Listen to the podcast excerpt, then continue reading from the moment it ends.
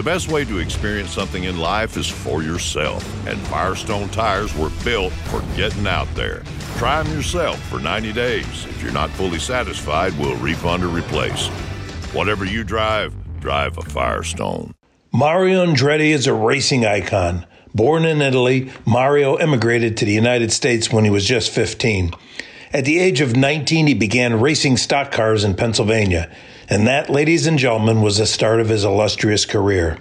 His achievements are legendary. The world watched as he won the Daytona 500, the Indy 500, and ultimately a Formula One World Championship. An impressive trifecta.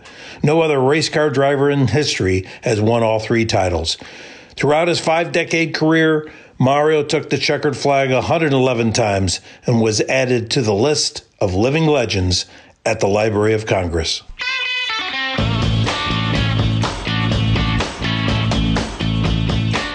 Welcome to Johnny G and Friends. I'm Johnny G, and on today's podcast, we're joined by the greatest race car driver ever, my good friend Mario Andretti. Mario, welcome to the show. Thank you, Johnny G. Thanks for including me in your series. Well, it's a pleasure, my friend. So, you know, Mario, Kim and I have two questions we ask each other every day. What do you want for dinner tonight? And what do you want to watch on TV? So while she was cleaning up the dinner dishes last night, I went over to my TV. I scrolled down to my tape shows, and on the bottom I have some that are marked keep. Okay, and and uh, there it was, Drive Like Andretti. So we were able to watch your show last night again, and you know I must say you've really had a full life, my friend, and we especially enjoyed you watching growing up in Italy and all the great stories you shared on the program. Well, indeed, obviously, uh, we had the opportunity to uh, to take the cruise back to uh, my hometown. I mean, my hometown, my town of birth, uh, which is now Croatia. Uh, it was Italy before the war, the second war. Anyway, uh, so that was the beginning of my life, and and right after the war, we had a choice. You know that our zone, our area, was occupied by communist Yugoslavia, so there was a choice to maintain the entire Italian citizenship, uh, uh, we became refugees in our own country. And uh, so we were refugees in Lucca, Tuscany for seven years. And in 1955, um, well, my dad uh, applied for visas in 1952 at the suggestion of an uncle that we had here in America. And the visas came through three years later.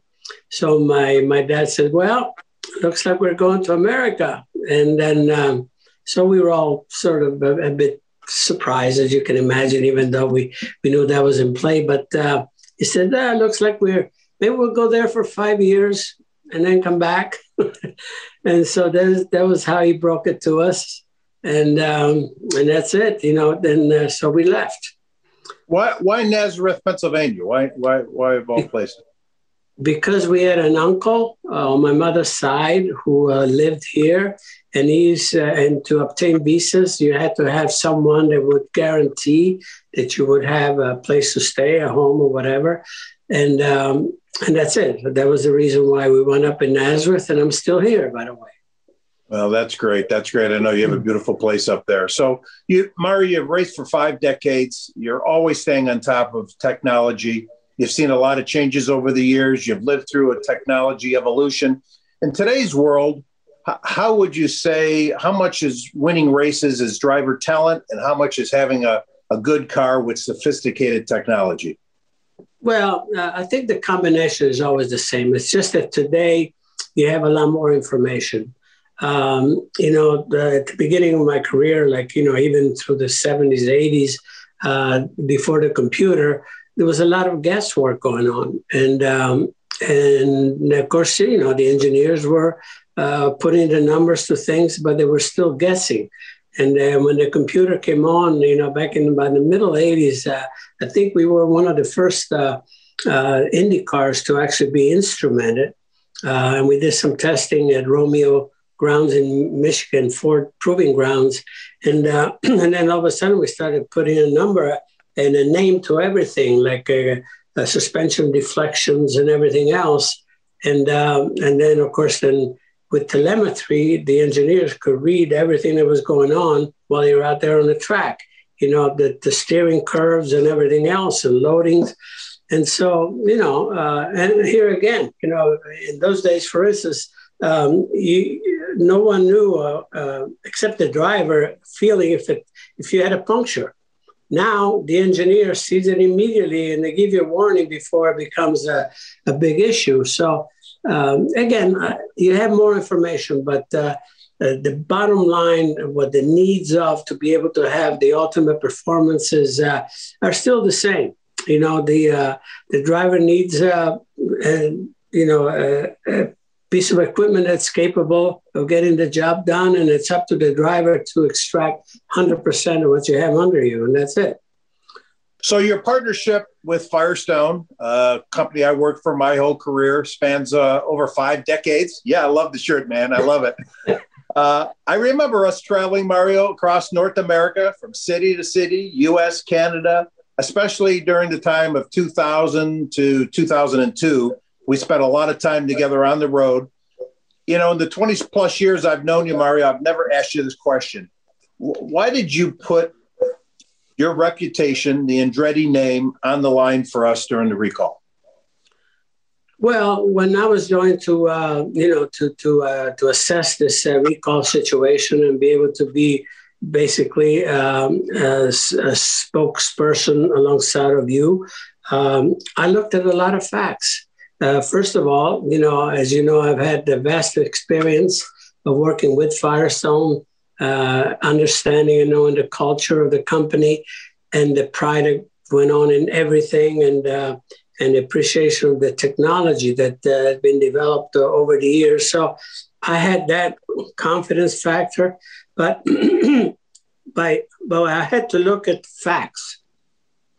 And when we looked at the facts about uh, the accidents that uh, were causing some of these issues uh, with the Ford Explorer, there was really a big issue with the vehicle itself because, uh, as we know, uh, the Chevy Blazer had the same tires and it was really a facsimile vehicle and they had no issues. And why? It, just the bottom line was the Ford Explorer had a recommended pressure of 28 pounds and, uh, and the Chevy Blazer had a recommended pressure of 35 pounds. Big well, difference. When, yeah, but big difference, Johnny G, because when you have 28 pounds recommended, that means most of the life of the tires will be running in the low 20s because people don't check pressures, unfortunately. And uh, every accident was high speed, overload, and uh, high temperature and extreme low inflation of the tires. Sometimes some of the vehicles below 20, 20 pounds. So again, knowing those facts, I went in there with no problem uh, talking with the dealers. As you know, I don't think Firestone lost a single dealer throughout this whole uh, situation. And uh, so, anyway, we uh, we had a story to tell, which was uh, uh, factual, and um, and that's it. And that's all. That's what I have. We were armed with that, and um, and I watched you operate the relationship you had with every dealer. I think it was paramount. Uh, they trusted you, and um, and that's it. We didn't go out there and uh, and uh, try to um, you know to, to to, to say anything to to represent anything that wasn't true. So uh, and that was it. So in that respect, it looks like. Uh, uh, we did a pretty good job.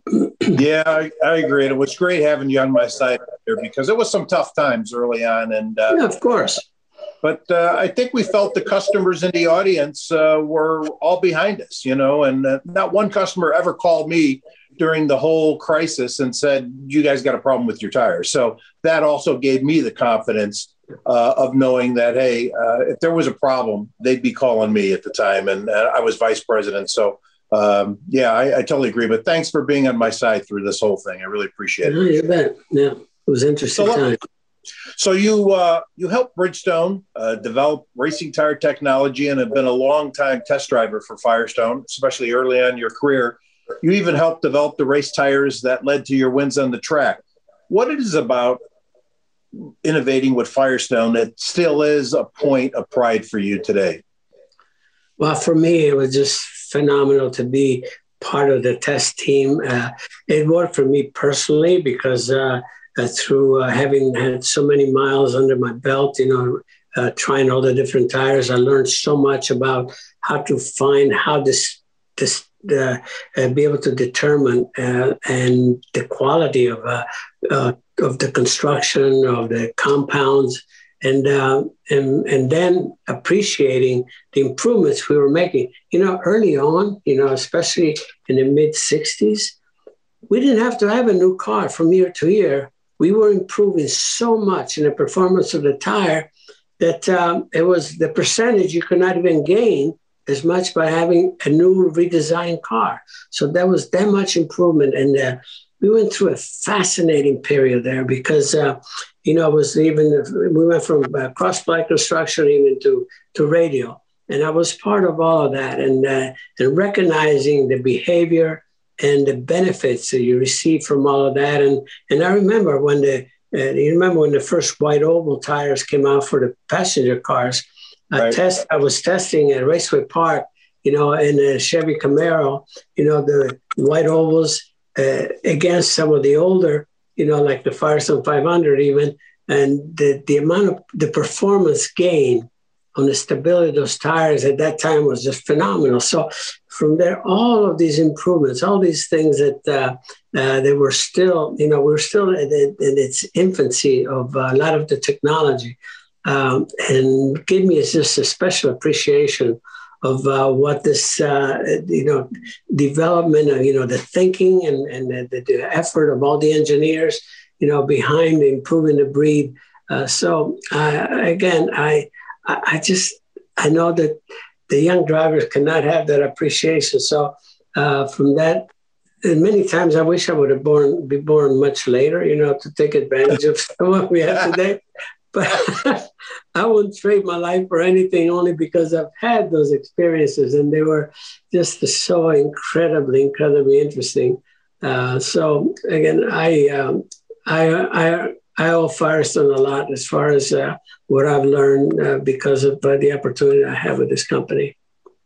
I remember Al Speyer would come into my office and say, "Hey, on this latest testing, uh, we've taken two sets, two one hundred thousandths of a second or whatever off the the speed on a lap. And I go, wow, what's that big deal? No, no, you don't understand. That's a big deal. Big deal.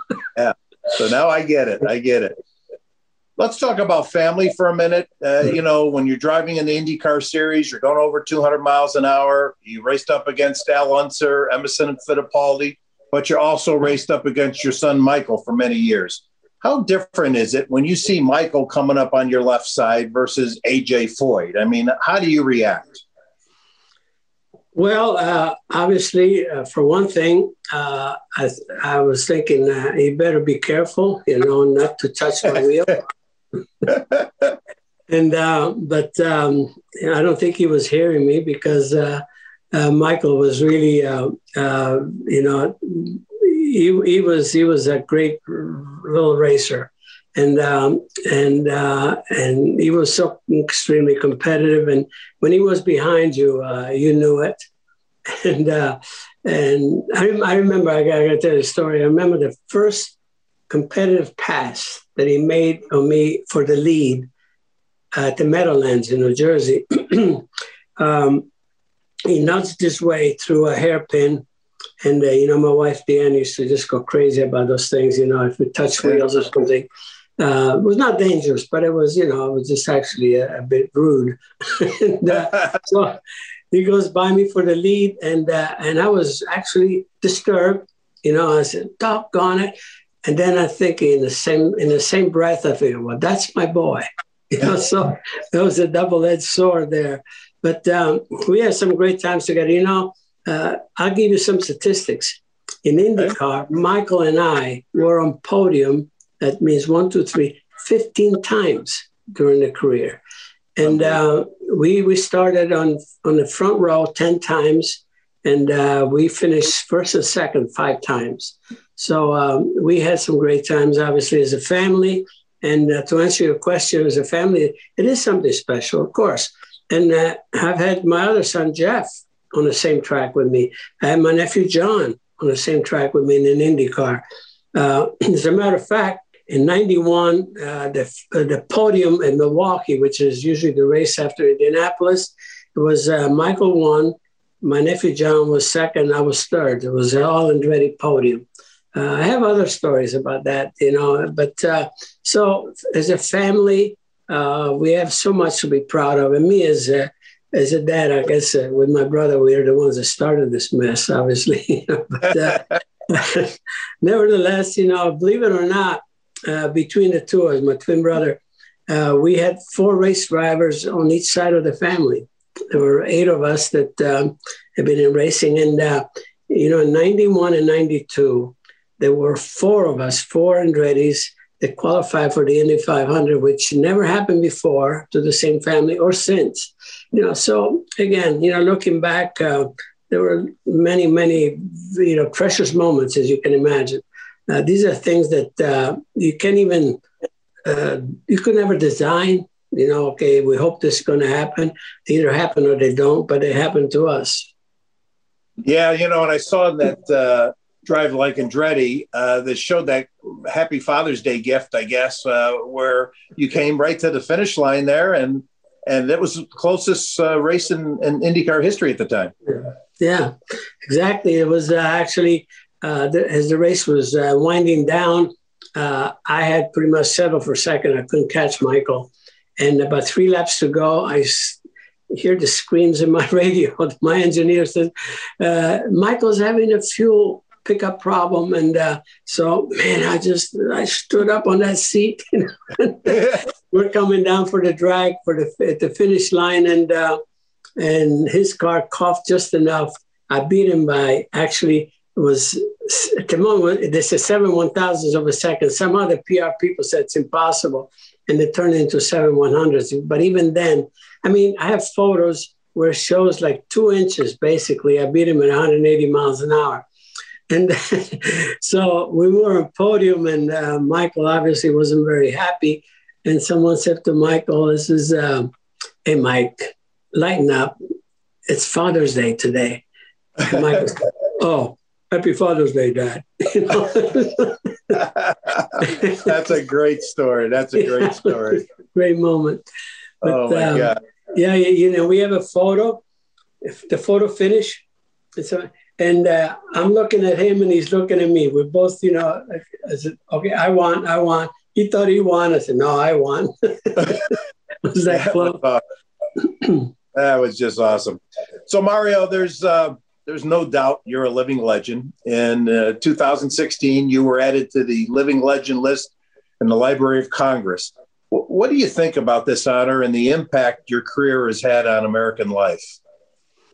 Well, you know, as, as you can imagine, I mean, any kind of recognition such as that is uh, something uh, very meaningful indeed, uh, especially uh, at that point, at least, you know, I was the only one from motorsports to uh, receive this uh, this honor, and um, and again, it's all one of those things that, gosh, I mean, you never you would never think that, that that would ever happen, but when it does, and then you look at the uh, the, the, the roster of the people that uh, have received the same honor. You're, you're in really pretty interesting company, quite honestly. So, yeah, it was uh, was something that very, very, uh, very special indeed. That's the only way I can put it.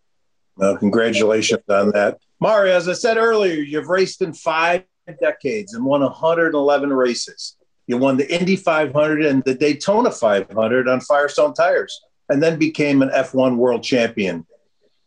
The list goes on and on. And even though you retired from racing in 1994, you still have tons of projects you're working on all the time and you've never stopped reinventing yourself in different stages of your life. What does the intense drive, where does this intense drive come from? Well, actually, from uh, pure desire. Uh, I think, um, uh, you, you, know, I always felt that, um, I always tried to challenge myself. Uh, quite honestly, that's that's the environment that I've lived in, you know, throughout my professional life, and um, and I found that uh, you know something uh, uh, dream big. You know, uh, every every goal that I had was very ambitious. And um, as, as, you said, when I stepped out of the cockpit, uh, there was uh, there were some business opportunities, And uh, along the way, I've learned certain things, such as, you know, what is the formula that really works to have a great team together, to the team that gets it done.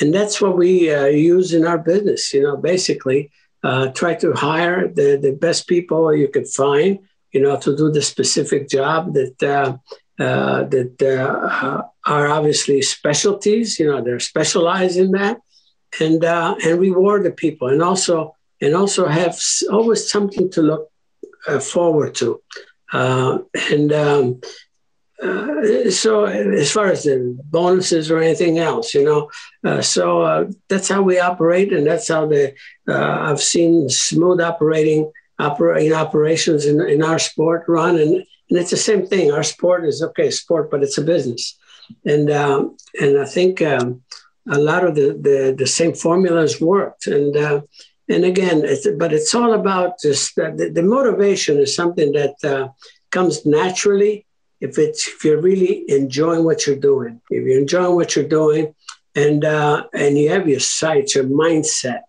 at accomplishing something, achieving right. something. Uh, it's you know, you can never ask anyone to be motivated. Uh, it's either there or it's not. yeah, and and you know what you said about having the best people around you. You know, I I remember learning from you throughout my career. Same thing. It's it's about having good people around you to help you with your endeavors, and you've done a great job with that. Congratulations again. Oh, thank you. Obviously, uh, some things worked. so I know you're a fan of opera. Okay, you've always shared that with me. And growing up in Italy, opera was something you heard on the radio all the time, and you know you've had this lifelong love. So, what's a better sound, Mario? Listening to opera or the roar of a race car? Oh, that's uh, that's depends. Depends what side of the bed I get out in the morning. uh, that's a good answer. yeah, of course. Uh, no, I uh, when we were in the refugee camp in Lucca, uh, my dad was getting the odd jobs and so forth, and uh, and uh, during the opera season, they were looking for extras, and so he, he, even my grandfather were getting some jobs as extras at the opera house. So and then they were getting some tickets for the peanut gallery and so that's that's where we would go. And I had seen just some of the major operas, you know, even as a young lad. And um, how can you not fall in love with opera music? You know, so uh, if you delve into it, uh, if you really, um, you know, take the time uh, to, to to explore it, um, you, it's easy to become a fan, and um, and that's why that's why I did, and uh, still am, of course. No, it's great love, great love. So you were once asked what six people would you invite to dinner? And I believe you said you'd invite Mikhail Gorbachev, you'd invite Puccini, who wrote some of your favorite operas, as well as Michelangelo, Julius Caesar, Lady Gaga, Ellen DeGeneres, and Prince Harry. I mean, help me with this, buddy. What, what's what's this all about? Well, hoping that one of them would pick up the check. That's great. That's great. No, you got to have something else there. well, you know, these are individuals that uh, would uh, really make for some interesting conversation, don't you think? Coming from oh, different paths of life, and uh, that's that's really what uh, you know. But uh, look at, uh, for instance, like Lady Gaga rode with me in the 100th anniversary of the Indy 500. And back here, the car we started at 500, and she was quite the hoot. You know, she she was very interesting, and but we didn't have dinner together. And uh, uh so, can you imagine her uh, alongside Gorbachev? Oh, yeah, that would be interesting. yeah, of course. And then we uh, we throw in the Pope yeah. Somewhere, and then bring in Johnny G there to uh, to mediate the conversation. Wouldn't that be something? That'd be very great. I'd, I'd, I'd, enjoy that. Yeah, no, I really would. Okay, now it's all coming together. I, I get, I get it. I get it. So I get it. yeah. Very good. Well, hopefully, if you ever had that opportunity to bring some people together, I'll be there for you. But you'll be invited. You'll be invited. You'll be invited. Thank you.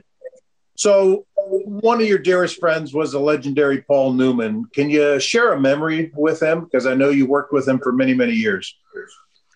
Well, I have so many memories of uh, of Paul. Paul was really a wonderful person to be around. I mean, we became uh, closer friends than a lot of people would think because uh, not just at the racetrack, but uh, off the track. And I'll tell you one quick story. Uh, he um, uh, he would couple of times he came up to a place. I have a lake uh, about 70 miles from home here. It's a beautiful place. Uh, it was a small resort area that I, I bought many, many years ago. Anyway, so he would arrive there and I have every toy imaginable there as far as water toys. And, uh, and he was always uh, intrigued by anything that's complicated. You know, whenever I say, you know what, uh, maybe you stay off of this one because it takes a while to get the hang of it and so forth. And uh, I have a, and I had a, a, a surf jet. It's surf like a surfboard with the with the engine on, which I still have.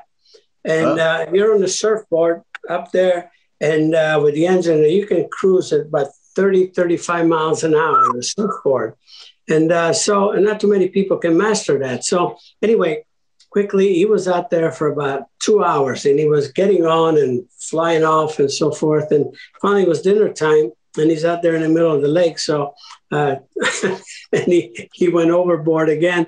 And uh, arrived there with a jet ski and, uh, and he's, and he's got blood all over his face. So he, uh, when he flipped over the bow, he, put a cut on his forehead, you know, but you know, when you're in the water and blood, you don't know what it is. So I said, right. Paul, you're all right. Yeah, I'm all right. You know, and he was doing like this. So he spread all over his face. Anyway, so I towed him back to the beach. And uh, by then he had blood all over his chest and everything. And I said, what in the world, you know? I said, don't touch it. Don't touch it. I said, so uh, he and I, I said, let's walk up to the cabin and you just hang on to my shoulder. And typically, you know, he's an actor. So we're going up there, he's got blood all over him. And I go, and, and he go, huh, huh. So we arrive, we open the door, and all the ladies were passing out. You know? and uh, and Joanne, his wife, Joanne was up there rolling her eyes because she she knew him. You know, it was a joke, but he was that kind of a guy. You know, I, I had so many stories like that. We had so much fun on the side, just even uh, on the, at the racetrack, everything was serious stuff, and he was uh, all in. Uh, a great guy, great individual, a great part of my life because I met him in 1967. Believe it or not, in there when I, I was uh, instrumental in putting him together with the Carl Haas, uh, you know, to field the team that uh, that I joined in 1983, and and we won 18 IndyCar races together after wow. I came out of Formula One. And, um, and I ended my career with them, you know, with uh, Newman Haas. Um, but again, like I said, he was gem of a guy, wonderful, wonderful man. Yeah, those are awesome stories. Awesome stories. So I'm going to wrap this podcast up, and I really want to thank you, Mario, um, for being one of my first podcast uh, uh, interviewees on Johnny G and Friend, and and I really want to thank for all the great stories you shared with us today. My pleasure. My pleasure. Thanks for having me on.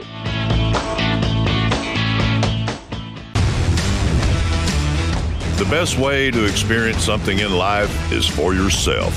And Firestone tires were built for getting out there, for three day weekends, and for testing the waters. Try Firestone tires for 90 days. If you're not fully satisfied, we'll refund or replace. Whatever you drive, drive a Firestone.